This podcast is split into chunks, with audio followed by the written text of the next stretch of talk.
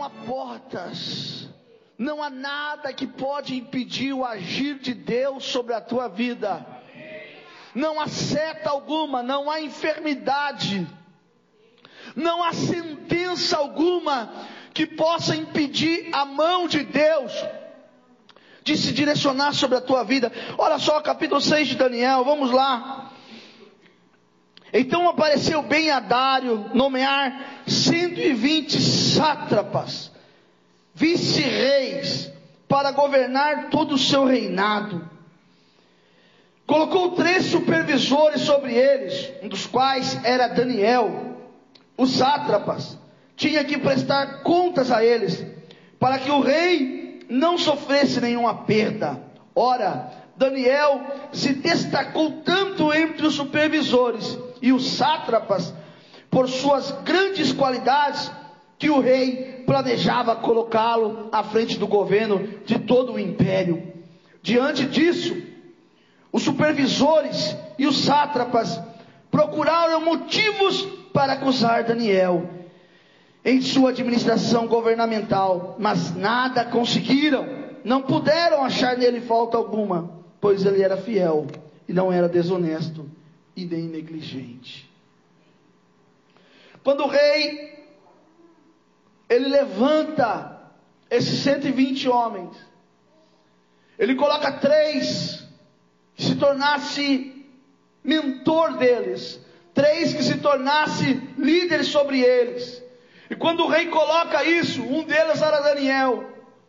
Os outros dois olhando Daniel vendo Daniel que Daniel era um cara diferente, vendo que Daniel era um cara que tinha nele o espírito de Deus vendo que Daniel ele tinha algo sobrenatural sobre ele. Ele tinha soluções para os problemas. Vendo que Daniel tinha na frente dele uma escada que poderia levá-lo até o governo de todos, eles começam a procurar ocasião contra a vida de Daniel. Preste atenção no que Deus está falando com você. Deus deu a você algo sobrenatural. Deus deu a você uma graça sobrenatural. E às vezes você não entende por que nós somos tão perseguidos, por que nós somos tão afligidos, por que nós sofremos tanto. Ontem, nós saímos daqui, a igreja está com o Ministério Refidim, que é um ministério que atende um evangelismo na rua, que procura um evangelismo que não é um evangelismo de igreja, como não é um evangelismo de igreja, pastor? É porque o evangelismo de igreja, eles só pensam em evangelizar e trazer as pessoas para a igreja local. E o evangelismo de rua, ele não pensa nisso. Ele é um evangelismo de reino. Porque ele não pensa em levar para a igreja local. E isso não se trata de um erro. Isso se trata de pensar no reino. E quando você, quando nós saímos ontem aqui, Descemos aqui embaixo, na, nessa ponte, nós encontramos um homem sentado. Depois que eles comeram, veio um homem pegar o lanche. Quando aquele homem pegou o lanche, ele, eu olhava muito para ele e eu via nele uma, uma roupa diferente. Falava, meu Deus, mas a roupa que ele está vestido não é a roupa que eu estou vendo. A roupa que ele está vestido é uma roupa diferente. Mas eu fiquei quieto, calado, deixei acontecer. Comecei a orar, e quando eu comecei a orar, eu via que os demônios corriam para o canto. E começaram a dar os alimentos. E de repente aquele homem sentou debaixo do, do, do viaduto e o missionário Washington foi conversar com ele. E a conversa começou a rolar. E eu olhando para aquele homem, e o Washington conversando, um rapaz muito inteligente, falava muito bem, conversava muito bem, olha só, e eu olhando para aquele homem e falei, Deus, é, nossa, como pode, né? Uma pessoa. Aí ele falou assim: entra aí no meu Facebook, eu tenho Facebook. Nós vimos lá, entramos, o Facebook dele, ele tinha 4.800 amigos no Facebook. Ele era um chefe de cozinha, um o currículo de trabalho dele é uma coisa assim extraordinária. Se você for ver, está escrito lá. Vi as fotos da esposa. E ele passou por um processo de separação e foi para a rua. E quando nós estávamos falando com ele, ele falou o seguinte: ele falou que naquele dia Deus havia falado, uma pessoa tinha dado um dinheiro para ele, ele pediu, deu dinheiro e falou assim: hoje Deus vai falar com você. E ele falou que aquele momento era Deus falando, que ele falou: ó, depois, talvez, provavelmente amanhã você não vai me achar aqui. E foi olhando para isso que eu fiquei pensando durante todo esse dia, durante ontem à noite, todo esse dia, como Deus faz as coisas. Satanás ele tenta ocasiões para nos afastar de Deus. Satanás tenta ocasiões para nos tirar da presença de Deus. Satanás tenta fazer, mexer em meios para fazer com que você pare, para que fazer com que você desanime. Uma das coisas que ele alegou é: ah, eu saí da igreja. Um dos motivos é foi por causa da administração. Ele era presbítero na igreja. E eu falei, meu Deus, olha que situação. Olha que situação que nós chegamos. Olha que ponto nós chegamos. E o diabo é assim, ele vai forjando as coisas para fazer com que as pessoas se voltem contra Deus. Porque vai na sua mente, puxa, por que, que Deus permitiu eu passar por isso? Por que, que Deus está permitindo eu viver isso? Daniel tinha o Espírito de Deus.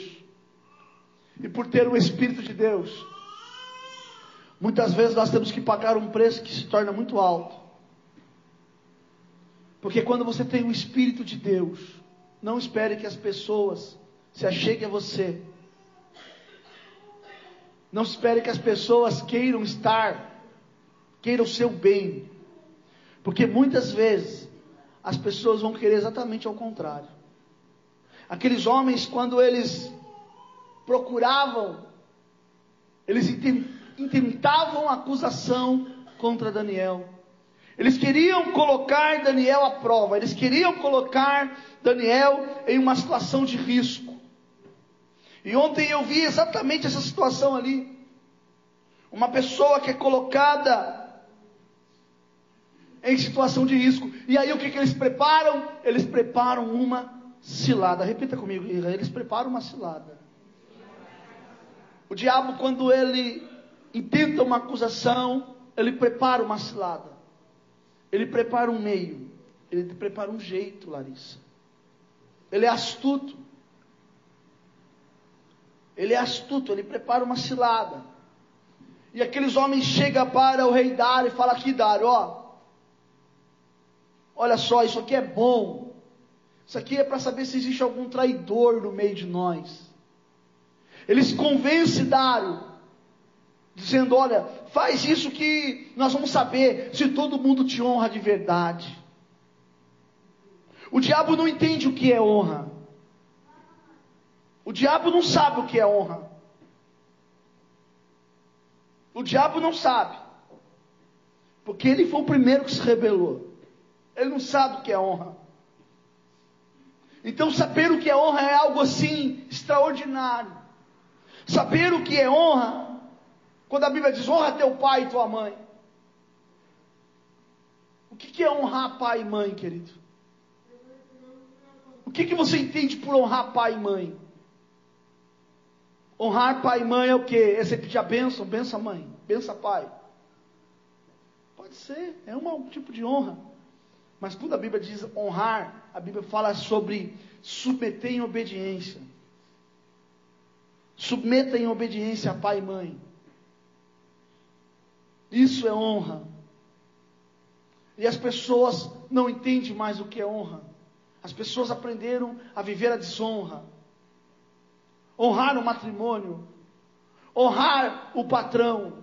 Honrar o governo Agora nós estamos vivendo um processo político que daqui poucos meses nós todos teremos que ir às urnas para votar para presidente do Brasil. E se você me perguntar, pastor, o senhor tem um candidato? Eu vou dizer para você, não tem. Ah, mas e o Bolsonaro? Não tem. Tenho dúvidas ainda. Mas o que tem é isso daí. Às vezes nós não entendemos o que é honra. O Brasil poderia ser um país que está muito à frente. Mas quando mudou o governo de Dilma para Michel Temer e de Michel Temer para Bolsonaro, as pessoas não esqueceram, não entenderam o que é honra. E acabaram passando os limites, e aí se tornou o caos que se tornou. Como pode uma, uma guerra afetar tanto o nosso país, se estamos tão distantes dela? Nós somos afligidos porque nós não sabemos o que é honra. Nós somos afligidos porque nós não sabemos o que é honrar a Deus. O que é honrar a Deus acima de todas as coisas? Se eu falar para você, você honra a Deus, eu tenho certeza que se eu cutucar, cutucar, você vai ter lugares que você vai ver que você não está honrando ao Senhor. Não está honrando ao Senhor. Exemplo simples. Simples. Nós sabemos que temos que honrar a Deus com os nossos dízimos e ofertas, e muitas vezes até isso não fazemos. Até isso negamos ao Senhor. Então, esses homens que não entendiam de honra, eles fazem o quê? Eles preparam uma cilada. O diabo é assim, ele prepara ciladas. Não, olha, isso aqui vai, vai ser bom. Quantos aqui já não foram comprar um, um aparelho doméstico em qualquer uma dessas lojas? E alguém vai lá e fala assim: Olha, por mais 30 reais você fica com mais tanto tempo de garantia. Mas se você quiser, tem também mais isso. Quando você vai ver, a sua compra se torna algo imenso e desnecessário. Eu fui comprar esses dias um, um aparelho que é essas essas leiteiras que esquenta. Todo mundo sabe que isso tem um prazo de validade. Aí o cara falou assim: então, isso aí tem um prazo de validade. Você não quer renovar o seguro para você ficar mais dois anos?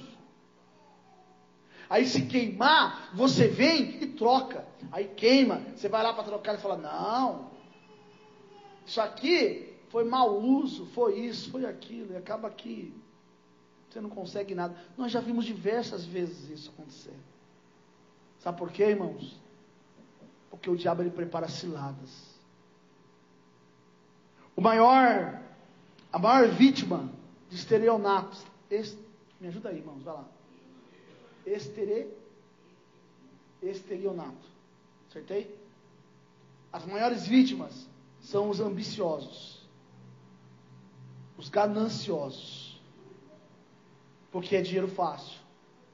Olha aqui, irmão, tem um negócio aqui, não, é pirâmide não. Você entra com tanto, amanhã você bota outro, que você vai ganhando, vai ganhando, vai ganhando. Quando você vai ver, o negócio para, trava. Quem se lembra de Telex Free e tantos outros? Cilada. Deus trouxe essa palavra ao meu coração e disse, filho, quantas e quantas vezes as pessoas preparam ciladas e vocês caem nas ciladas. O rei Dário caiu nessa cilada ele aceita aquilo que vem dos supervisores. Olha só, verso de número 5. Finalmente, esses homens disseram: Jamais encontraremos algum motivo para acusar Daniel, a menos que seja algo relacionado com a lei do seu Deus. Agora, olha o verso 7. Todos os supervisores reais, os prefeitos, os sátrapas, os conselheiros e os governadores concordaram em que o rei deve emitir um decreto ordenando que todo aquele que orar a qualquer Deus ou qualquer homem nos próximos 30 dias, exceto a ti, ó rei, seja atirado na cova dos leões. Agora, ó rei, emite o decreto, assina-o, para que não seja alterado conforme a lei dos medos e dos persas, que não pode ser revogada. O rei olha aquilo, acha aquilo bom, acha que aquilo vai ser bom para o seu governo, bom para o seu, seu legado, e ele assina um decreto de muita ignorância e de término do seu, do seu poder. Ali naquele momento, ele assina o erro da sua vida. Olha só, quando o rei assinou, verso 10: quando Daniel soube que o decreto tinha sido publicado, foi para casa, para o seu quarto, no andar de cima, onde as janelas davam para Jerusalém, e ali fez o que costumava fazer, três vezes por dia. Ele se ajoelhava e orava, agradecendo ao seu Deus. Então, aqueles homens foram investigar e encontraram Daniel o quê? Encontraram Daniel o quê? Irmãos, encontraram Daniel como? Obrigado. Se o teu adversário te encontra desta maneira, querido, pode ficar tranquilo. Se o teu adversário te encontra orando, não importa o tamanho da batalha, o que importa é o Deus que age por meio da batalha, amém? Então, quando eles encontram Daniel orando, eles falam ali, ó, achamos o motivo. Levam Daniel até o rei, dizendo: aí, rei, achamos um, achamos um que não deu ouvido, que não quis saber, que não se submeteu à sua autoridade. Muitas vezes que o diabo quer é que a gente faça isso, irmãos que a gente aceite, que a gente tropece nos mandamentos do Senhor e faça aquilo que Ele quer. Aceite a derrota, aceite o fim, aceite que você não tem que fazer. Ah, não, olha, eu não vou fazer nada para Deus, porque se eu fizer as coisas. Eu já vi muita gente falar isso. Eu não trabalho para Deus, porque quando eu trabalho para Deus, o diabo se levanta. Que grande ignorância é essa? Presta atenção.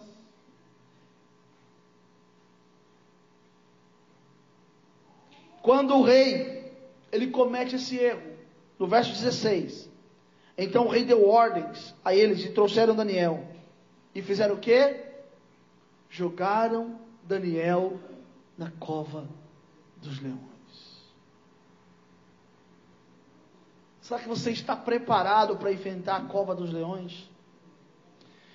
Será que você está preparado para viver essa batalha que está à sua frente? Talvez está se perguntando, Deus, até onde vai isso? E você só está na porta da cova, nem entrou lá dentro ainda. Quando o rei ele joga Daniel na cova dos leões, o coração do rei se torna um coração amolecido e ele se entristece porque ele queria bem a Daniel. E aqueles homens estavam ali na torcida dizendo: agora já era. Agora acabou.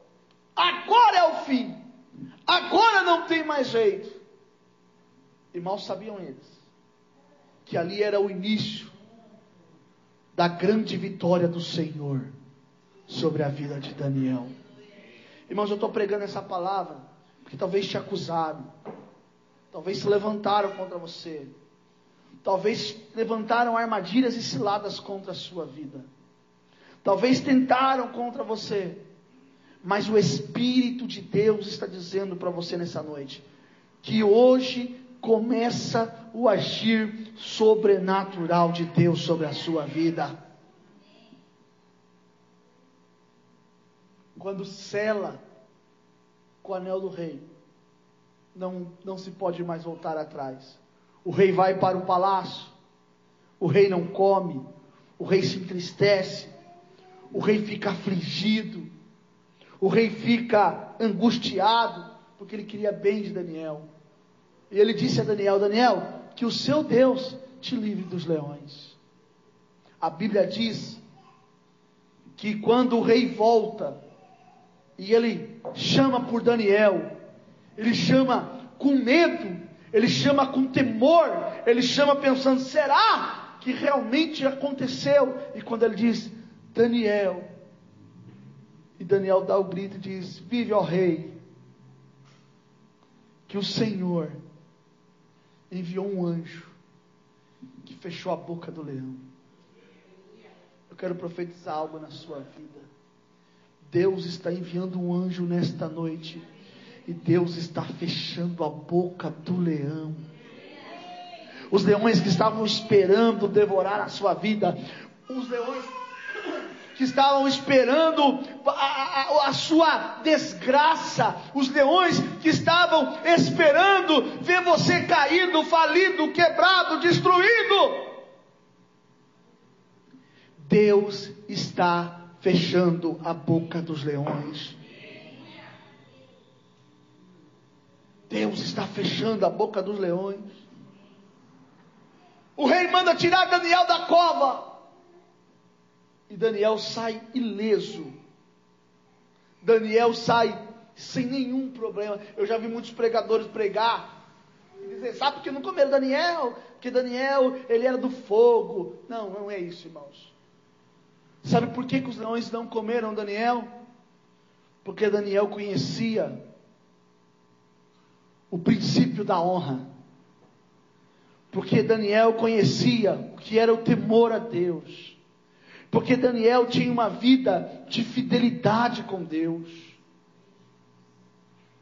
Porque Daniel não tinha uma, uma falsa modéstia. Daniel era alguém diferente. E por ser alguém diferente, isso fez com que Deus enviasse um anjo e fechasse a boca do leão. Deus não mudou. O Deus que nós servimos, Ele não é um Deus que se tornou um Deus diferente. Ele ainda é o mesmo Deus. Ele é o Deus que opera, Ele é o Deus que realiza, Ele é o Deus que se manifesta, Ele é o mesmo Deus. Então eu não sei o que você está vivendo, eu não sei o que você está passando, eu sei o que eu vivo, eu sei o que a minha esposa vive, eu sei que aquelas pessoas que estão muito perto de mim estão passando algumas coisas também. Mas eu quero lhe dizer uma coisa. Deus, hoje, quando eu cheguei na minha casa,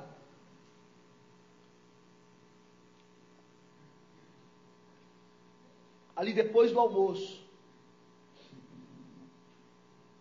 o Senhor falou isso comigo. Disse: Olha, eu vou fechar a boca dos leões. Deus está fechando a boca dos leões. O Espírito de Deus está falando com você. Hoje Deus está fechando a boca dos leões. Daniel, você está vivo, ó rei. O meu Deus enviou um anjo e fechou a boca do leão. Eles não puderam me tocar. Não é porque eu sou pentecostal. Não é porque eu sou tradicional, não é por nenhuma bobeira dessa. Mas é porque eu sou fiel a Deus. É porque eu honro a Deus. E porque eu honro a Deus, Deus fechou a boca dos leões. O rei manda com que aqueles homens sejam lançados. A Bíblia diz que mal chegam e os leões destroem aqueles homens. Deus está dizendo. Hoje Ele está fechando a boca do leão. Não, eu vou repetir só para quem crê agora. Deus está fechando a boca dos leões. E aqueles que se levantaram contra a sua vida hão de ver a mão de Deus se levantando a seu favor com justiça. Esse é o Deus que nós servimos. Eu não sei o que você tem passado, talvez está passando uma crise momentânea, uma crise que você está dizendo, Senhor, da onde eu vou sair dessa crise? Mas Deus está dizendo, Ele é o Deus que está enviando o anjo. O mesmo que fechou a boca dos leões, está vindo com a solução para resolver o seu problema. Talvez você já viu fogo, terremoto, vento forte que passou. Mas é chegado o tempo de Deus mudar a sua história. É chegado o tempo de Deus trazer um novo tempo tempo de milagres, tempo de conquistas, tempos de vitória sobre a tua vida. Eu quero que você feche os seus olhos agora. Ô Léo, coloca a canção aí novamente, por favor, que eu quero orar. Ô Espírito de Deus.